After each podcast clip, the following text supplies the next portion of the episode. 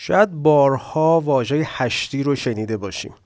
اینکه این واژه چه کاربردی در معماری کهن ایران داشته برای ما تقریبا واضحه به عنوان یک فضای واسطی بین فضای برون و درون خونه بوده. حالا اون درون هم خودش دوباره یک بیرونی داشته یک اندرونی داشته. در دنیای امروز که شیوع و همهگیری این ویروس برای ما یک معزلی شده توی زندگی و لازم هست وقتی از بیرون وارد خونه میشیم حتما به نحوی یه فضای ایزوله و واسطی رو داشته باشیم شاید دوباره یک چنین کاربردی از هشتی رو بتونیم تو خونه های امروزیمون ببینیم.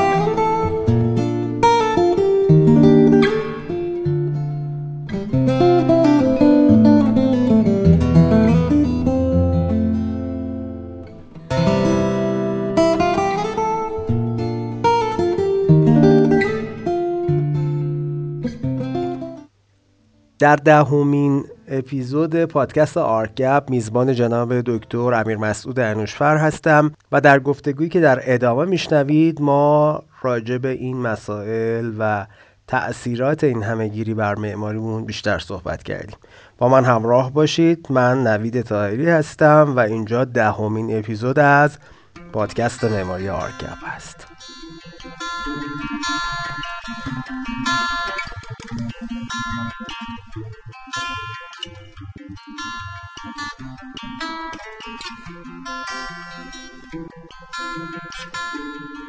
خب جناب دکتر انشفر عزیز شبتون خوش باد آه سلام بر شما و شب شما بخیر. قربون شما.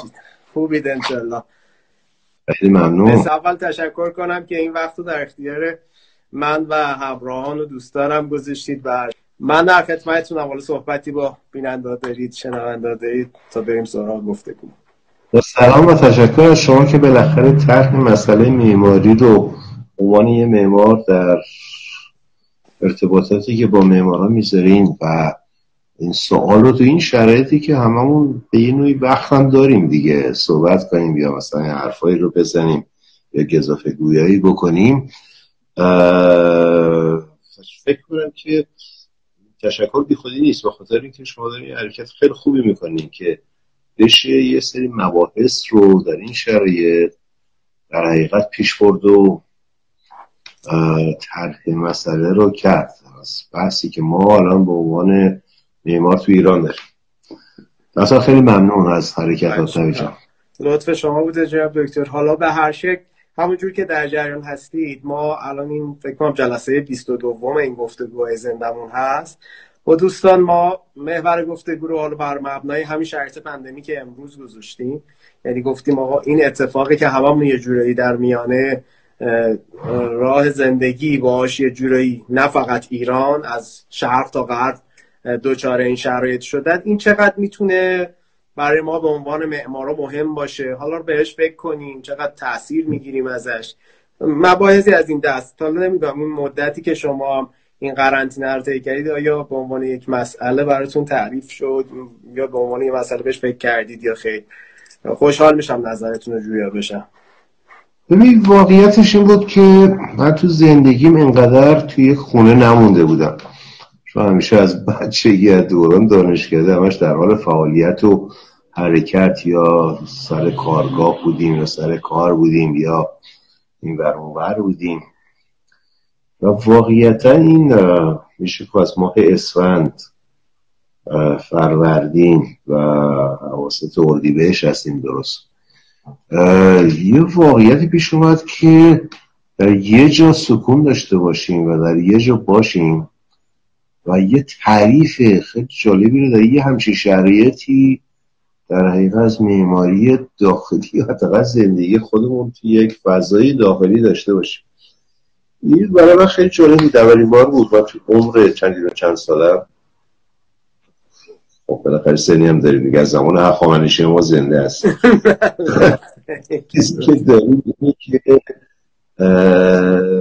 من سالا اولین بار بود تو زندگی اینقدر تو خونه بودم. و خیلی راجع خونه در یک دو دلیل یک مثلا خونه بدون شرایط ویژه و بحرانی که الان توی جامعه و تو دنیا قرار داره باشم. و دوم اینکه این مسئله رو یه یه آنالیزی بکنم که مثلا فضای مطلوب و به قول فرانسه کامفورت من توی فضای خونه چی می‌تونست باشه؟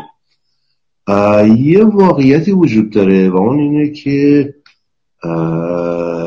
امروز وقتی نگاه می‌کنیم یه واقعیت تاریخی اتفاق افتاده یه بحرانی اتفاق افتاده یک اپیدمی به اصطلاح اتفاق افتاده که به نظر من این همچنان خواهد بود در زندگی آینده ما.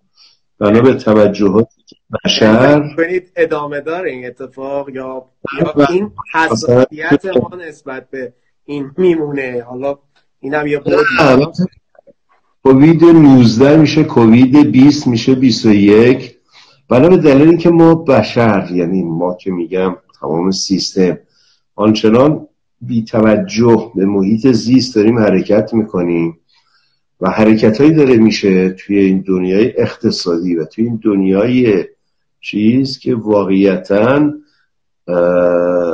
از این تحولات زیاد خواهیم داشت. اگه ما یه پریودی داشتیم یه زمانی توی 100 سال توی 50 سال پشت سرم از تا اون بگیریم بیایم تا وبا تا مجموع این قضایایی که گذروندیم از الان باید شاهد یه سری داستانهای جدیتری رو باشیم که بی تاثیر یعنی است بی تفاوتی ما رو میگید. یه مقدار خودش این یا بی تفاوتی نگم. شاید حرکتمون به یه سمت دیگه چون به هر شکل از دوره‌ای که صنعتی سازی اتفاق افتاد تحولات جنبش مدرن و اینا معمارا خب یه سری ابزارهای جدیدی پیدا کردن مثل مثلا استراکچر بتونی و فلان و بیسار و اینا کمک کرد که بتونن تو حجم بیشتری ساخت و ساز بکنن. و خب اون تصور دنیای مدرن که آقا یه چیز جدیدی رو شما بنیاد بذار ارزش تو این جدید است. اون کهنا رو بریز دور. این باعث شد که خب ما خیلی بی توجه بشیم. یعنی فقط دنبال این رفتیم که یه خرق عادتی بکنیم یه چیز جدیدی بیاریم و هر آن چیزی که متعلق به یه دوره دیگه بود یا یا اصلا وجود داشت رو نفت کردیم. خب نتیجهش هم یه عالم ساخت اساس شد و یه تاثیرات زیست که همونجور که بهش اشاره کردید. حالا این جریان هم می‌تونه از تو دل بیرحمی ما به طبیعت بیاد بیرون دیگه. آقا برمیداریم نمی‌دونم پلاتیپوس می‌خوریم خفاش می‌خوریم این کار رو می‌کنیم بالاخره یه چیزی هم از توش در میاد. چجوری می‌بینید واقعا؟ همینه یا؟ یه بخشش بخش اسکان بشر و شهرسازی و محیط شهری و تمام این حرف هاست خیلی پیچیده تره حالا من نمی‌تونم این کارم نیستم که بخوام تئوری بذارم راجع به مثلا حرکت که لابراتواری شیمی دارن تو دنیا انجام میدن و حرکت می‌کنن و این حتی می‌تونه چیز باشه. و زیاد کوچولوی قضیه خفاشی نمی‌بینم. قضیه رو خود وسیعتر می‌بینم توی شرایطی که واقعیتا تحولات بیتوجهی که ما به طبیعت و به دنیا و زندگی داریم می‌تونه نتایج منفی رو داشته باشه. و اپیدمی یکی از ایناییه که می‌تونه یعنی نتیجه این بیتوجهی باشه. البته خوشبختانه مسئله اوزون الان یه مقداری به خاطر اینکه دنیا وایستاده استوب کرده ولی بهتر شده. ولی اتفاقا بحثی که سر اپیدمی و مجموعه قضیه و تاثیرش تو معماری داخلی خونه کامفورت حالا من راجع به بحث طبقاتی شو نمی‌دونم فضای 25 متری یا فضای هزار متری ندارم. بحثی که به اصطلاح وجود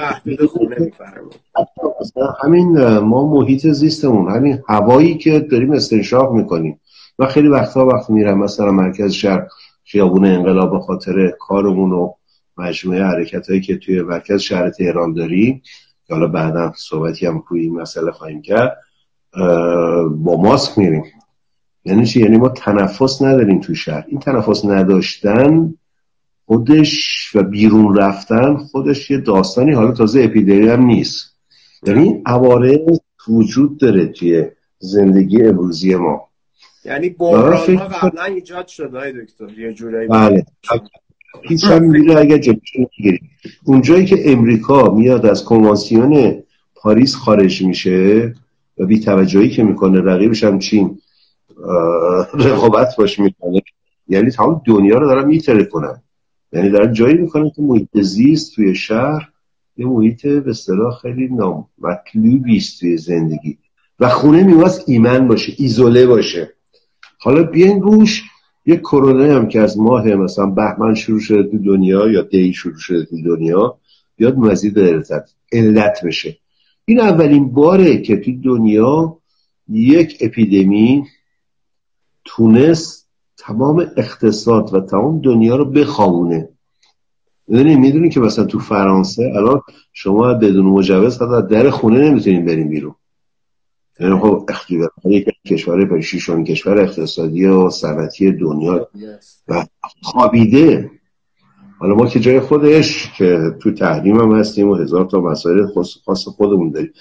در هر صورت این اتفاقات می‌تواند وجود داشته باشه و می‌تواند پیش بیاد. حالا همه میگن بمون تو خونه. یعنی تو تو خونه بمون. برای اینکه زنده باشی برای اینکه حالا پس این خونه ای که ما قرار توش سه ماه بمونیم قرنطینه چی واسه باشه؟ چگونه واسه باشه؟ حالا اگه بخوام برم توش حالا این بحث جزئی یک خونه است. حالا این تو اداره می‌تونه باشه. توی فضاهای عمومی می‌تونه باشه توی خود به اصطلاح بافت شهری باشه همینجا می‌تونه از جز بریم بکن بریم من بیام رو خونه برداشت شخصی خودم بگم. من واقعیتا به این نتیجه رسیدم که من هیچ وقت کفش نمیکندم همیشه با کفش میادم تو خودم حالا فرهنگ بود یا داستان بود غیر سالکی بعد به این رسیدم که خب این یه فرهنگی بوده که ما از قدیم داشتیم و امروز رو مجبورم مراعاتش کنم. پس یه فضای کفشتونی تو ورودی یه تعریفی رو داره آره. ببینید که ما همیشه همچنین یه خوردم خوشمون نمیباید کفشمون بکنیم یا مثلا تو وارد فضای ایزوله خودمون بشیم تو این قضیه. ببین خود ورودی توی خونه یه بحثی ما همیشه هشتی داشتیم مثلا به یه نوعی. حالا تقسیم کننده فضایی بوده ولی یه انترفس یه فاصله ای بین فضای بیرون و داخل بوده. حالا می‌رفتی اندرونی یا می‌رفتی بیرونی؟ این هشتی یه معنی داشته. امروز من فکر می‌کنم که ما یه فضای رابطی رو بین بیرون و داخل رو تو طراحیمون باید ببینیم. حالا اینجا مثلا تو این برسازی لوکس بهش میگن لابی ولی لابی بازه. فقط یه فضای مثلا دکوراتیو یا چیزی هست. یه پیش فضای مستقل مد نظر شما فضا تو فضای ایزوله بس خیلی جدی بشه خیلی محبوستر باشه. یه فکر تو از بیرون که میای یه فضایی بس باشه که تو توش سرویس داشته باشی دستشویی داشته باشی رخکن داشته باشی. یعنی لباس بیرون رو اونجا تو سازمانش بدی. یا کمدی داشته باشی برای این قضیه. و یه انترفسی باشه یک فاصله باشه بین فضای بیرون و داخل. یک از المانایی خیلی جدی که من دارم فکرش می‌کنم که یه خونه مطلوب میبایست این انترفس رو داشته باشه. حالا میگم وارد بحث اقتصادی و طبقاتی و معماری مینیمال و معماری لوکس اصلا نمیرم ولی این انترفس رو توی میدن. یعنی برمیگرده به کل قضیه ارگونومی خونه یعنی مثلا ما از بیرون که میایم میریم یکی یکی به المانهای دیگه. من توی این مدت فهمیدم آشپزخونه چه نقش جالبی داره. چه هیچ تو عمرم آشپزی نکرده بوده ولی خب مجبور شدم که این قضیه رو به طور جدی پیش برم. و آشپزخونه چگونه باشه خیلی رفتم روی مطالعه که ببینم مطبخ های قدیمی. تو می‌بینی مثل مثلا رستوران های قسمت کثیف داریم قسمت تمیز داریم. یعنی یه همچین تقسیم بندی همیشه ما تو آشپزخونه های قدیمی خودمون داشتیم. امروز خود مسئله تخلیه آشغال. ما آشغال رو در خونه نگر میداریم. ولی خب این ضد قوانین قرنطینه است. ما هیچ سازماندهی راجع به یه شوتی راجع به حالا بعضی از آپارتمان ها از قدیم شوت داشتن یا دارن. آره ولی خب مجتمع آشغال جزی از وجودش در فضای انتیم آشپزخونه ما وجود داره. یعنی همیشه نگرانی آلودگی هست. ناخدا آره. طبیعتا. و طبیعتا کنسی ها یا پیشنهاداتی که میدن اینه که اولا سطح آشغالتون بسته باشه آشغال بینی ایزوله باشه. خب بالاخره از فضاش باشه دیگه. ما قاطیم با این قضیه. می‌دونیم؟ خب البته وقتی که توی همچین شرایطی بود دنیای امروزی ما هستیم استفاده تکنولوژی خیلی مهمه. چقدر اینترنت تو آشپزخونه می‌تونه به تو چیز بده راهنمایی بکنه بتونی کار بکنی. مثلا یه صفحه مونیتور می‌تونه الان شده دیگه تو یخچالا صفحه مونیتور هم می‌ذارن اینترنت داره. تو بتونی مثلا خیلی راحت قصایی رو که می‌خوای آماده بکنی. من معتقدم که این خانه محدود روزه بدون توجه به تکنولوژی نمی‌تونه پیش بره. یعنی بس این رو هم در نظر بگیر آشپزخونه یه جای خیلی مهمی بود واسه من توی مدته و اونقدر تو آشپزخونه نمی‌رفتم. یه آشپز داشتم کارا رو می‌کرد. و گهگاه ما یه نیمروی بلد بودیم میپختیم حد اکثرش. یه نفری از آره. بیاد ریسک هزار اتفاقه. یعنی کلا همه بله. خدماتی که آدم از بیرون خونه می‌گرفته بله. مدتیه اصلا کلا هست شده از تمیزکار آشپز هر چیزی که فکر کنی رو دیگه به ریسکش یعنی نمیارزه آدم. این ریسک حالا دو واقعیته. یعنی من ترجیح میدم خودم باشم تا آشپزی باشه از بیرون غذا بیا و طبیعتا میوستی اون حالتی که بتونی آدم صفر کیلومتری من مثل من. آشپزی کار بکنه یه چیزایی رو داشته باشه. حالا راحتی الان اینو می‌گفتین چه دکتر یه چیزی به ذهنم رسید. البته خب بالا اینا خیلیش راهکاراش قبلا اندیشیده شده. مثلا در رابطه با زباله الان دستگاه های کمپوست ساز خونگی هست. حجم زیادی نداره میشه تأمینش کرد توی فضایی. ولی باز پیش بینی یه فضای ایزوله ای که دیگه نمی‌تونه کابین کابینت آشپزخونه باشه چون اکثر سطلای زباله رو توی همون کابین زیر سینک و اینا تامین می‌کنن بله. ولی یه جای دیگه. یه زباله میره توش کمپوست میشه یا اصلا همون شوتی که شما میگید باز اون توی فضای عمومی تامین شده که خب همین فضای عمومی امروز واسه ما یه موزله یعنی رفت و آمد از توی آسانسور خودش یه ترسه دیگه هر لحظه میگه آقا. این آسانسور از نرم بهتر یه ذره این دغدغه هست ولی اندیشیدن انقدر ریز به جزئیات یه فضایی که این ملاحظات باشه. یعنی این کدا فکر می‌کنم قبلا خیلی نه که وجود نداشته داشته. انقدر اولویت ما نبوده تو طراحی. انقدر حساس بله. نبود که الان هستیم. همونجور که من فکر کنم در ما این چیزها رو برای یک خانه خوب یک معماری خوب و مطلوب از الان با این تجربه در نظر بگیریم. بدونیم بریم به این یعنی چون من فکر کنم در آینده این حوادث مثل کرونا از 19 تا 25 هم بیاد. درست. حالا ممکنه به عمر ما قد نده ولی حضورش قضیهش به خاطر خارج از دست ما این اتفاقات همیشه بتونه پیش بیاد.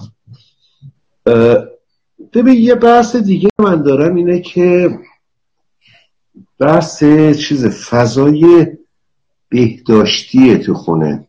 یعنی چی؟ یعنی شما فکر کنید من خیلی نگران این خیلی هم مصاحبه رو گوش می‌کردم. کسایی که مثلا یه نفر اعضای خانواده زن یا مرد کرونا می‌گرفت. آره. دیگه نمیتونستی بیرونش کنین و نمیتونستن بیمارستان بری یا بیمارستان گفته آقا برین در خانه باشین یا چهارش هم بیمارستان. این فضا چه گونه فضایی بایست باشه؟ لزوما نه که ما یه بخوام یه کلینیک بزنیم تو خونه ها ولی یکی از خاصیت کلینیکی داشته باشه. ببینیم ما هزار تا مثلا ممکنه یه لوستر خیلی گرون قیمت رو بریم بخریم بذاریم تو خونه ولی کسی تو خونش دستگاه اکسیژن نداره. نه نداره مگر پیشینه بیماری های تنفسی داشته باشه؟ من چون پدر این داستانو داره داره تنفسی با توجه به هوای گند تهران یه واقعیت. یعنی مثلا اکسیژن جزی از این فضا؟ به اضافه اینکه حالا بحث سر این بود که تو اگه همچین داستانی برات پیش میاد بالاخره فکر کن یکی از اعضای خانواده این بشه چگونه با بایستی حواسمون باید حواسمون با اون باشه و خدماتی که به اون باید میده بدیم ما نمی‌تونیم واسه آزمایش خون ببریمش بیمارستانی که ممکن از اونجا هزار تا چیزم پیدا بکنه. یا آزمایش قند. یعنی ببینید یک فضایی که این تجهیزات به جایی که بین لوسره چند میلیونی بخریم این تجهیزاتی که می‌تونه این قضیه و آموزشش بود. بالاخره پشت سر همدیگه میباستی بیاد جز بخشی از شیوه زندگی ما. دقیقا خیلی جالبه دکتر. حالا اینو که گفتید این دستگاه های تصویه هوای خانگی رو نمی‌دونم دیدید یا نه. چند سالی خیلی متداول شده. اینا بله بله. صنعتیش خیلی کم کار بوده تو ایران. یعنی من برای یکی از پروژه خودمون می‌خواستم چند تا شرکت استعلام کردم. میگه ما باید سفارشی واسه پروژه شما تأمین کنیم. که خب این واقعا یه نیازه. یعنی با توجه به آلودگی های نرمال هوای کلان شهرهای خودمون که 80 درصد ایام سال هوا بحرانی از لحاظ کیفیت واقعا خانه نیاز به این داره که اون هوای داخلش حداقل یه هوای پاک و تمیزی باشه. حداقل. که خب بله، بهش نگاه یعنی این تجهیزات تجهیزات خیلی جدی یک خونه مطلوبه. میبایستی ببینیم. ما یکی از داستانه که داریم سیستم های تهویه مطوعه یعنی به صلاح تو خیلی از مجموعه ها هوا میره و میاد. بله. یعنی می‌تونه یک طرفه نباشه. یعنی میره میاد. یه ما این مشکل تو بیمارستان داشتیم. ما تو فرانسه خیلی جالب بود. یادم بود به اسم لگردر این مولتی میلیاردر فرانسوی بود. مثلا یکی از سهامدارای داسو بود مثلا هواپیما سازی ها این حرفا. و این خیلی بیمارستان میساخت. بعد تو یکی از بیمارستاناش میمیره. به علت مرض بیمارستانی. برای که سیستم تهویه‌ای که تو بیمارستان چیز می‌شد مثلا مرض بیمارستانی یا ویروسی رو به این انتقال می‌داد که که داد و خدا بیامرزتش. یعنی خود شهید چیزش. خیلیه و کاری با اون قدرتش با تمام این حرفا. یه یک چیزایی هست. حالا مثلا می‌تونیم اینا رو خونه تو بحث تاسیسات جدی ما ببینیم دیگه. بله. یعنی چون هوایی که میاد و برمیگرده می‌تونه در حقیقت چیز باشه. حالا فکر کنید توی خونه ای که سیستم ارکندیشن داری که هوا رو می‌کشه و می‌بره و خنک می‌کنه یا گرم می‌کنه دوباره میاره از یه اتاقی که بیماره اینو بکشونه به جایی که بیمار نیستن. بله. و اینو بله. توسعهش بشه دقیقا. اون نکاتی که حالت بحث تکنیکیه ولی خب بالاخره به عنوان یه معمار هم ما روش یه چیز داشته باشه اون بحث برنامه ریزی است دیگه. تو مراحل برنامه ریزی پروژه باید به این همچین نکاتی هم فکر بکنه معمار. چون معمار امروزه فقط جنبه دیزاین رو شامل نمیشه. حالا خیلی شاید وسیع تر باشه تعریفش ولی قطعا این نکات تکنیکالی که میگید با توجه به اینکه تکنولوژی بسترش رو تامین کرده. یعنی چیزی نیست که بله. ما تقاضا بکنیم و براش ما به ازای اون بیرون نباشه. ما به ازاش هست فقط ما چطوری بیاریمش توی پروژه همون این یه مقدار مهم میشه. باور کنید یه موقعی من کارفرما دارم مثلا یه سنگی رفته سفارش داده این یه اسلب فلان از ایتالیا داره میاد و فلان مثلا ده برابر قیمت خب اگر همون کارفرما بهش بگه آقا این ملاحظات رو تو بکنی سلامتی خودت رو ارتقا میدی توی اون خونه. کیفیت زندگیت از اون چیزی که هست بهتر میشه. حتی انقدر پیشرفته همونجور که شما گفتید مثلا یه دستگاهایی باشه که کنترل کنه. امروزه یه ساعت هوشمند معمولی ضربان قلب و تنفس و همه چیز ما رو داره مانیتور می‌کنه. یعنی انقدر پیچیده نیست حقیقتا. این گجت ها نه یه ساعت یه ساعت می‌تونه آره، این کارو بکنه. الان تو همین چند وقته دوباره اپل خوبایه داره update میده روی این Apple Watch بله، بله. یکی از updateش مثلا همینه که بیاد سلامت شما رو پایش کنه بده به یه مرکزی که حالا بحثای حریم خصوصی و اینا یه ذره مانع کارش شده. ولی خب مثلا هندی ها این کارو کردن. الان یه همچین appی رو دادن. هم هم مجبورم با استفاده از اون مچبندهای هوشمند این به صدا مانیتور بشه کیفیت سلامتشون. آقا حالا بحث اومد تو اینجا و اینا چون کیفیت هایی که داری توضیح میدی همش میره رو وضعیت حالا مسکن یا شرایطی که امروز ما باش مواجه هستی ما یه بحث جالبی چند شب پیش با مهندس پارسی داشتیم اینجا که ایشون اشاره کردن که آقا با انقدر دنبال این نباشیم بریم یه کار جدیدی رو صورت بدیم. یعنی بیایم از اون کالبدهای موجود استفاده بکنیم تا حدی. اون چیزی که موجود داریم رو بیایم زندش کنیم احیاش کنیم. بیاریمش تو الگوی زندگی امروزمون. حالا با توجه که می‌دونم شما پیشینه خیلی درخشانی تو این حوزه دارید مسعود خان مثل بحث پروژه مثلا پردیستان و خانه آمری ها اینا. رو این الگوه چقدر فکر می‌کنید ما بتونیم یه ذره این مشکلات زیست محیطی و فرسودگی های فضای زیستی و غیره رو یکم اندکش کنیم. یعنی کاری بکنیم زندگی رو یه جور دیگه غنی بکنیم با تر کردن هوای یه نکته دیگه بگم میام روی این بحث چون اتفاقا می‌خوام بگم که از تجربه زندگی قبلیمون ما چقدر می‌تونیم درس بگیریم توی زندگی آینده. یه نکته دیگه که من داشتم خب ما این سه ماهی که خونه بودیم تو خونه کار می‌کردیم دیگه. یعنی نقش هومافیس و فضای هومافیس من کردم مثلا نارخونی کردم هومافیس ببینید یه بخشی خیلی جدی داره میشه. یعنی ما مجبور فعلا روند تکنولوژی هم داره یه کاری می‌کنه یا پیش می‌بره که این سیستم پیشبینی هومافیس در حقیقت یا کار در خانه سازماندهی جدی رو برای خودش بگیره. یه بحث دیگه هم داشتم اینم تمام بکنم. سر نقش بالکونه. بالکن هم انترفسه چند تا چیز داره چند تا خاصیت داره. یکی بین فضای ما و طبیعت فضای ما و بیرون یه ارتباط داره. بعد ایزوله است. اولا به لحاظ روحی روانی تو وقتی مدت زیادی توی خونه میمونی خسته میشی. ببینید کلیپ هایی که از ایتالیا میاد چون ایتالیا کم بالکن نداره ببین اینا تو بالکن مهندگی زندگی می‌کنن. حالا با فاصله اجتماعی مثلا جای خودش و تمامی حرفا. تو با همسایه ها ارتباط داری یعنی فضای انترفس داری. ما امروزه تو معماریمون یه بحث خیلی جدیه. شما 500 کیلومتر ما اتوبان شهری داریم تو تهران. شما از یادگار امام از بالاش تا پایینش سیاد شیرازی از بالا تا پایین که برین مقاطع معماری معاصر می‌بینید. چون این اتوبان رو جدید زدن و اونا بغل بعد از اتوبانه اومدن یه بنایی ساختن همینجوری که شما این داره برید یک سری مکب مستطیلایی که توش پنجره است نه بود داره نه حرکت داره. این واقعیت جمهور چیزه یعنی معماری رو در حال حاضر رو شما می‌تونید ببینید. یکی از دولت مردان میگفتش که ما میگیم معماری دوره صفویه سلاجقه قاجار. امروز اگه بخوایم بگیم معماری ایران چیست من میگم همین اتوبانا رو بریم می‌فهمیم یک سری مکم مستطیلی صاف.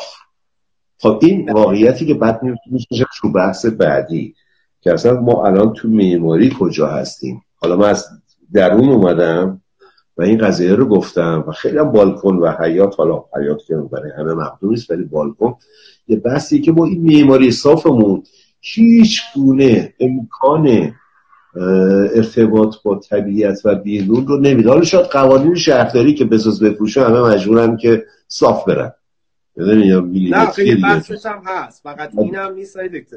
بحث مشرفیت و محرمیت و اینا رو هم داریم ما. یعنی علاوه بر ضوابط حالا شهرسازی خیلی سودجویانه که سازنده دنبال اینه یک سانت فضا رو یه وقت نده به فضای خارج مثل بالکن و اینها. بحث های مشرفیت و ایناست که عملا شما می‌بینی هر جایی که این بالکنه ممکنه به همجواری مشرف بشه شما مجبوری مستورش کنی ببندیش. یعنی یعنی در کوچه و بازار و پاساژ و خیابون که مشرف هستیم هم دیگه. یعنی اون یه بحث اخلاقی و فرهنگی و مذهبی یک جامعه می‌تونه باشه. حالا تو, تو پاساژ هم بالاخره این بحث مشرفیت هست ولی فضایی که داره پیش میاد یعنی بالکن فضایی که به تو میده می‌تونه که تو تو این شرایط خصوصا در شرایط بحرانهایی مثل اپیدمی و غیر یک فضای چیزی رو داشته باشی حالا بازه این اصلا معماری من معتقدم معماری همواره یک سری فضای پروخالیه. یعنی نیستش که توی یه کوبی رو گرفتی یه مکتب گرفتی چهار تا پنجره گذاشتی شد معماری. متاسفانه معماری موجود ماست دیگه. آره. حالا از این بحث داریم که یه نکته بود که مثلا فکر می‌کردم که چیزه. از اشل خونه میرم به اشل محله و شهر. یعنی من معتقدم که ببین مثلا سپاه پاسداران ارتش جمهوری اسلامی یه سری بیمارستانهایی رو سریع ساخت. دشمنی؟ خیلی خوب بودم بالاخره یه دفعه بحران میاد. و چقدر ظرفیت بیمارستان هست؟ بحران اگر بیشتر بود یعنی مثل مثلا ایتالیا که الان توش گیرن یا انگلیس که الان بسیار گیر این مسئله هسته تو میباس یه فضاهای ایزوله رو برای بیماران اپیدمی تو محلات سازماندهی کنید من تا امروز داشتم ریسرچ می‌کردم سر سازمان هایی که مثل پدافند غیر عامل یا سازمان بحران. خب این راجع به مسئله سیلا می‌رسه زلزله ها می‌رسه راجع به اینجور داستان ها یه چیز داره ولی هیچ سازماندهی رو در به محلات ندارم. ما خیلی فضای ورزشی داریم توی محلات. خیلی فضاهای باز داریم. اصلا سازماندهی نشده یعنی ببینید ما همه نصف بیشتر آدمایی که اپیدمی رو گرفتن رفتن بیمارستانی که همیشه می‌رفتن. دقیقه در صورتی که می‌بره که یه همچین سازماندهی همواره باشه که اگه بله. بلا فاصله شد تجهیز بشه و این تجهیز بشه که آقا بنده ای که کرونا گرفتم برم اونجا در یه فضای ایزوله ای تا کامل یعنی سالم بشه یا دوره شاید اصلا همون بحث قرنطینه باشه های دکتر. یعنی فقط بحث چیزم نباشه بحث درمان باشه. الان واقعا خیلی ها تو فضای خونه نمی‌تونن قرنطینه بشن. خیلی سخته براشون بله. که بله. دست که این سازمان سازمان دهی های محلی و فضاهای محلی که سریع هم می‌تونه تشخیص بشه. من یه توی بینال ونیز دو سال پیش بود سه سال پیش بود که ما اونجا بودیم یه گروه آلمانی راجع یه معمار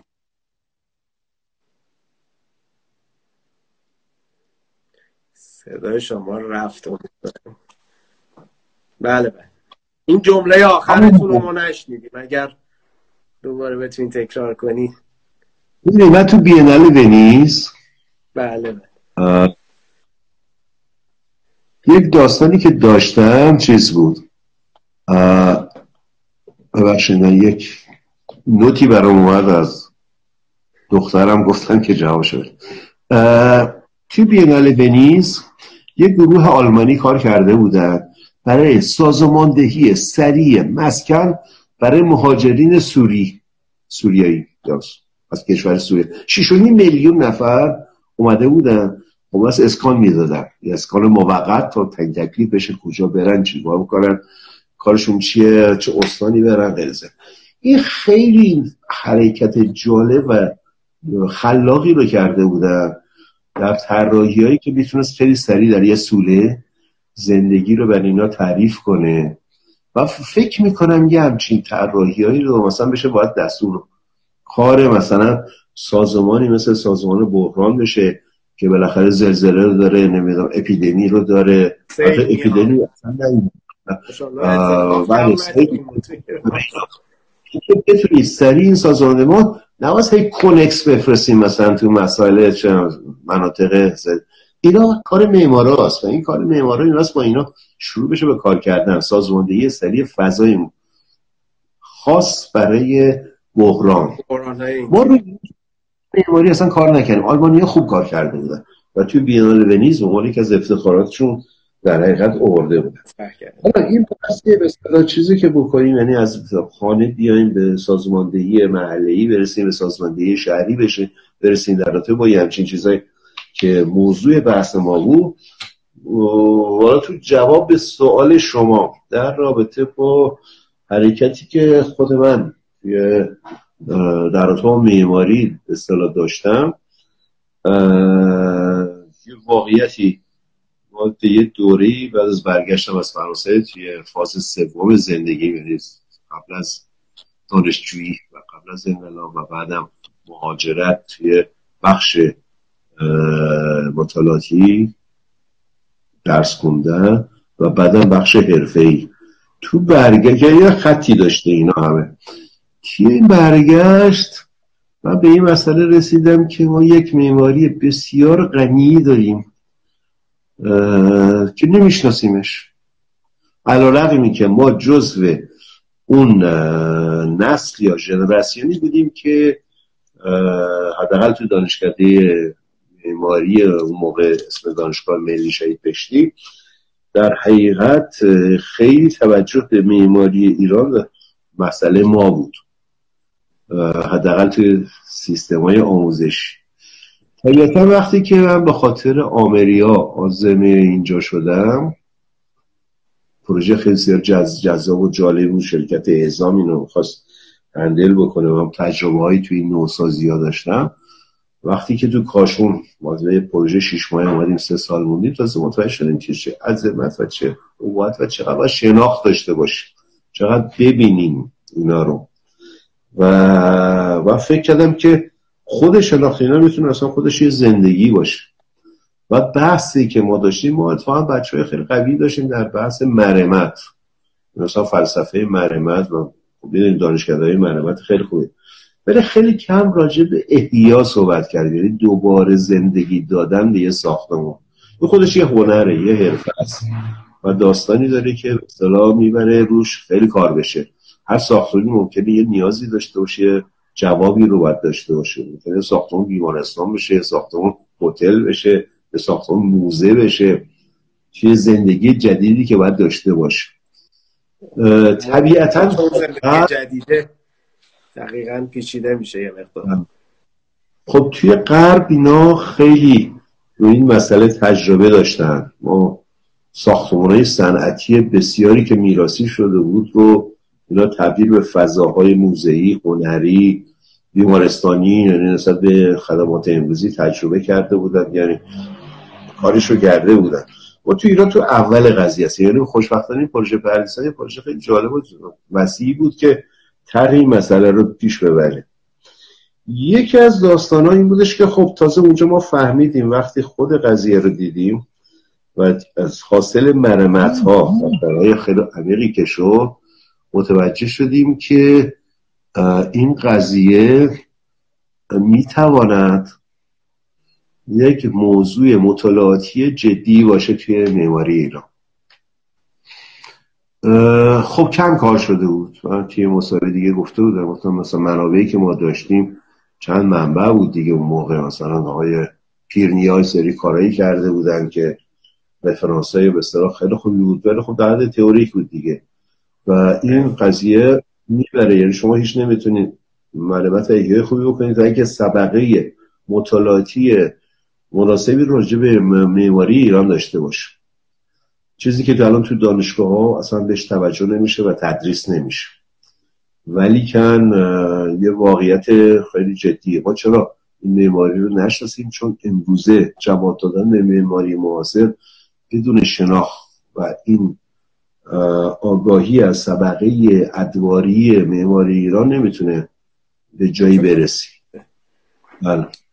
یه حرکت هایی توی دوره علت مثلا آموزش هایی که آی سیهون داشت و بعدم دانشگاه ملی اون زمان دانشکده معماریش اومد این قضیه حرکت هایی شد ولی خب یه ولی امیدواریم که دکتر ما صداتون رو نداریم. بله. یه چند ثانیه دوباره تصویر فیکس شد. آره من چون چیز نکردم؟ سیهون زنده یک سری بله. سیهون زنده یاد یا واسه حرکتی که کرده بودن و کارهایی که کرده بودن داشت یه حرکتی می‌شد تو معماری معاصره امروز. یعنی تو معماری معاصر الهام گرفته گذشته. مثل کارهای آقای امانت. کم داریم دیگه. مثل اینی که ما چگونه این احیامون یا مرمتامون رو امروزی بکنیم. ما الان تو غرب شاهد یه تداخل معاصر بودن و مرمت کردن هستیم مثلا ما در یه همکاری داشتیم با آقای چیز قدوسی. باشید که بسیار خوبی هم هست. همکارا و هم بچه های دانشکده ماست. در قصر شهرستانک. خب این طرفه خیلی می‌خواد زحمت می‌کشید که به بیاد به یک نوع. تحولی در این نوع مرمت تو قصر شهرستانک برسه. ما خب باشم این دیالوگا رو داشتیم همکاری داشتیم. الان خیلی بستن یعنی جو میراسی ما بسته است توی تحولات جدید یا توی ایده های جدید. خیلی مثلا این فیلد آره. که عضو هیئت جوری ما بود واسه جایزه آخان واسه محور انقلاب. مثلا این جزء از نوبنیانگراهای مرمت چیزه؟ مرمت اصولا. یعنی معتقد نیستش که مرمت واسه خودش شکل بگیره. یعنی معتقده که تاثیر معماری امروزی هم با این قضیه مثلا اون بحثی که یه تیکه صفوی داشت. این اون تیکه صفوی رو ادامه شد یه مدرنیزم میورد جلو. بچه های میراسی ما امروز نمیپذیرن. و این تحول بشه یعنی واسه یه کاری باشه که روش این قضایی های مقداری به اصطلاح پیش بره. حالا ما برای اینکه این تحولات رو بکنیم چون زیاد زمانی هم نبوده. چند دقیقه. ببین ما بخوایم این تحولات رو بکنیم یه چند تا چیز خیلی جدیه. خب پروسه شناخت که جای خودشه. تجربه جهانی از حرکت هایی که دو دنیا شما فکر نکنیم ما تنها کسایی هستیم که معماری. ببینید هند ببینید چه خبر. چین ببینید چه خبر. یا توی خود به اصطلاح اروپا اما اقسام خصوصا ایتالیایی ها. ایتالیایی خدای مرمت مثلا کلینیک های مرمتی عجیب وسایل عجیبی دارن برای مرمت. ما امروز خیلی تجربه اینا اون جالب مثلا ما واقعیتا راجع به مرمت جدارایی آجوری هنوز ضعیفیم. سمپلاس می‌زنیم همه ما توی تجربه خودمون توی خیابون انقلاب اما اقسام اینا رو دیدیم دیگه. یعنی خیلی جوها می‌تونه مثلا خسارت آمیز باشه برای یک مثلا داستان هایی داریم. مثلا نمگیری توی ساختمان خودش قضایی که تکنیک می‌خواد آسان می‌خواد. ولی چیزی که تجربه های جهانی می‌تونه خیلی جالب باشه و ما از این تجربه خب. و اینا رو ببریم به یه جایی. یعنی ببینیم مثلا ما تو خیابون انقلاب کاری حالا مربوطه بحثمون. ما یه کاری که کردیم چیکار بود؟ اومده بعد یه تئوری 60 سانتی متری بودجه 60 سانتی متری رفتیم تو 60 متر رفتیم تاثیر گذاشتیم تو 600 متر محله. یعنی 60 سانتی متر یعنی کردیم 60 متر تبدیل شده به گردم البته. یعنی چی؟ یعنی که به اصطلاح ما اومدیم از قبار زدایی کردیم. ما اومدیم اون چیزی که رفته تو قبار کسی نمی‌دید. شما وقتی از خیابون میدان ولی به طرف حافظ میرین یه ساختمانی در داغون کج کلی می‌دونین که اصلا می‌گفتین اینا رو بزن بره پیکارش وقتی اینا رو ما از چیر قبارش در آوردیم همه گفتن واو چه خبره. چه معماری بوده چه چیزایی بوده می‌دونین خب این حرکت ها خیلی تو این مملکت می‌تونه تاثیرگذار باشه که ما ببینیم چیکار کردیم چه کارهایی رو پیش بردیم و بتونیم از توش ایده بگیریم واسه حرکت های درستی که لیاقت ادامه معماری ایرانه. حرف قشنگ بله. دکتر. یعنی دقیقا در تایید صحبتتون امشب شاید یک ساعت قبل از گفتگو من و شما پیتر من با یه یکی از بچه بله بله. این گفتگو زنده داشت. یه حرف قشنگ زدیشون یعنی ازشون پرسید که توصیت واسه بچه های ایرانی و اینا چیه؟ گفت که انقدر درگیر این معماری مدر روز غرب نرن. برن همون معماری خودشون رو یه کشف دوباره بکنن و اون فرهنگ خودشون و اینها رو بهش متکی من تو بحثم تو کاخ سعدآباد که داشتیم آقای مونسان بود آقای بشتی بود و یه از علما و یک سری از مثلا سازندگان مطرح بودن. از آقای دلیری بود تو اونجا تا آقای کابوسی بود تا همه کسایی که به اصطلاح چیز هستن. و اصلا این کم آماده کردیم که آقا چگونه یک سری معمارای اندیشمن غربی و تو شرقی وقتی که میان توی یک مملکت دیگه سعی می‌کنن احترام بذارن اون رو بشناسن و اونجوری جواب بدن. مثالایی رو من آوردم از کارهایی که مثلا ژک ها وقتی رفته مثلا نوسازی خانه مامونیا رو توی مراکش کرده چگونه احترام گذاشته به این کار کرده؟ و خیلی از این رفرانس ها داریم خیلی دور نمیشیم. گدار با اون موزه ایران باستان فکر می‌کنم تا حدی. این نگرش رو یعنی ایرانی می‌دونه ایرانی طراحی می‌کنه. و حتی مثلا مقبره بزن می‌دونین کار ایشونه دیگه توی شیراز. بله بله بله. همینقدر ایرانی. یعنی توجه نمی کنیم یعنی ما باید حتما یه چشمابی بیا که بگه به این, این کاگل تو چقدر جالبه. یعنی کاشون اصلا خود کاشی های خونه کاگلی رو متنفر بودن. ما وقتی به و چپ چپ می‌کردیم می‌گفتیم به به چه سینگل خوبه چه کاش خب برش دار ببرش. مثلا اون خون موقع مثلا خونه 20 تا بود یا الان شده 3 میلیارد. این تازه فهمیدن ارزش اینا همون به خاطر اومد یا نشون داده شد اینا دیده شد. و واقعیت هم بگم هم آیه های آنسمنه بگیم بیا تو ایران یه کاری بکنی یا همین کاری که مثلا فیلیپ جانسون توی اصفهان کرده. خب یه نوعی یه نوع احترامیه که به این فرهنگ و به این معماری کرده. از گودار فیلیپ جانسون. و خیلی داریم. مثلا من خیلی دنبال چیز هستم. امروز با یکی از دوستای فرانسوی صحبت می‌کردم. آدرس یک معماری رو داد به نام آندره.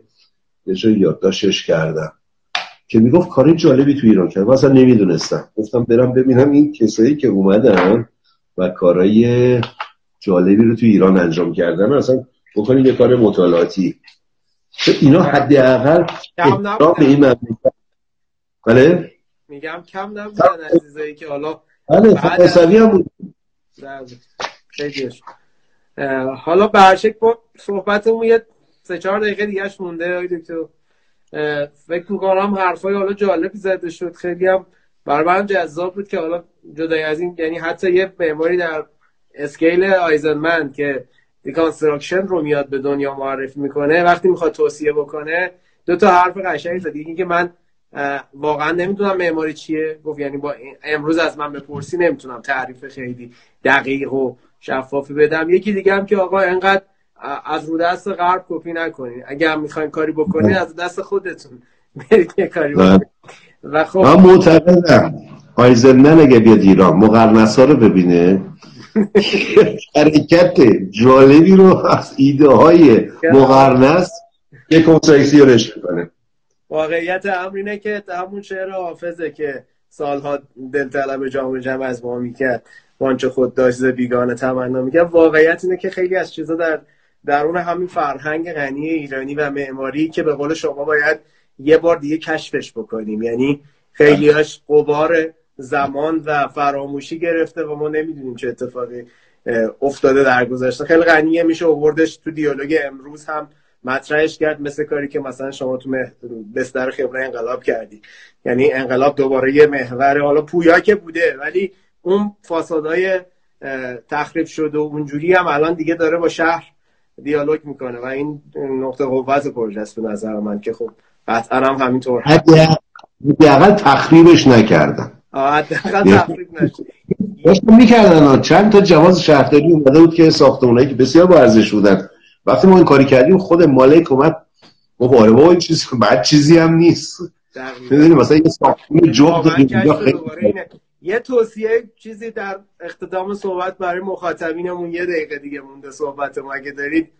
اگر هم که تشکر واقعا لطف کردین time در اختیار آخرین بحثی که دارم اینه واقعا حمایت از NGO ها و جوانانی که به این مسئله مثل کمیته حفظ خانه های قدیمی تهران سجاده عسکری و کسایی که واقعا دغدغه شونه مثلا همین چند روز پیش خیابون ایتالیا رو بله. متاسفانه. تو خیابون یک معماری به خوبی از معماری ماست. اولا یکی از بحثام هم اینه که مثلا معماری معاصر ما هم الان میراثیه. ما خیلی معماری معاصر داری تهران واسه خیلی شناختش یه مجموعه وسیعی است مجموعه تاریخ ایران. و امیدوارم که این توجه بشه. اولا خرابش نکنن تا ببینیم چیکار می‌کنیم. یعنی الان شما اگر ما دیگه این اتوماتیک خط من از همینجا ازتون تشکر می‌کنم. یه دنیا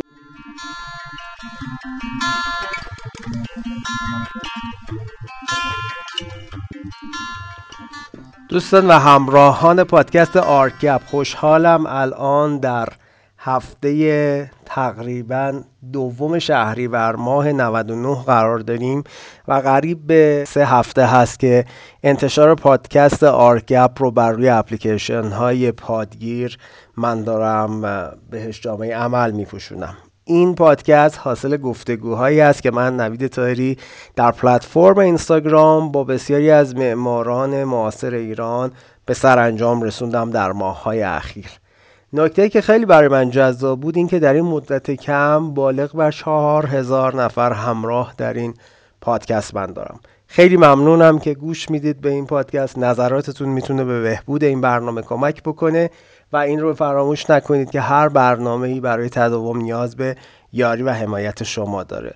لینک هامی باش برنامه رو در نوشته های همراه با این پادکست از هر اپلیکیشنی که بهش گوش می‌دید می‌تونید بهش مراجعه کنید و به هر اندازه که فکر می‌کنید دوست دارید همراهی کنید پادکست خودتون رو. تا برنامه بعدی شما رو به خدای بزرگ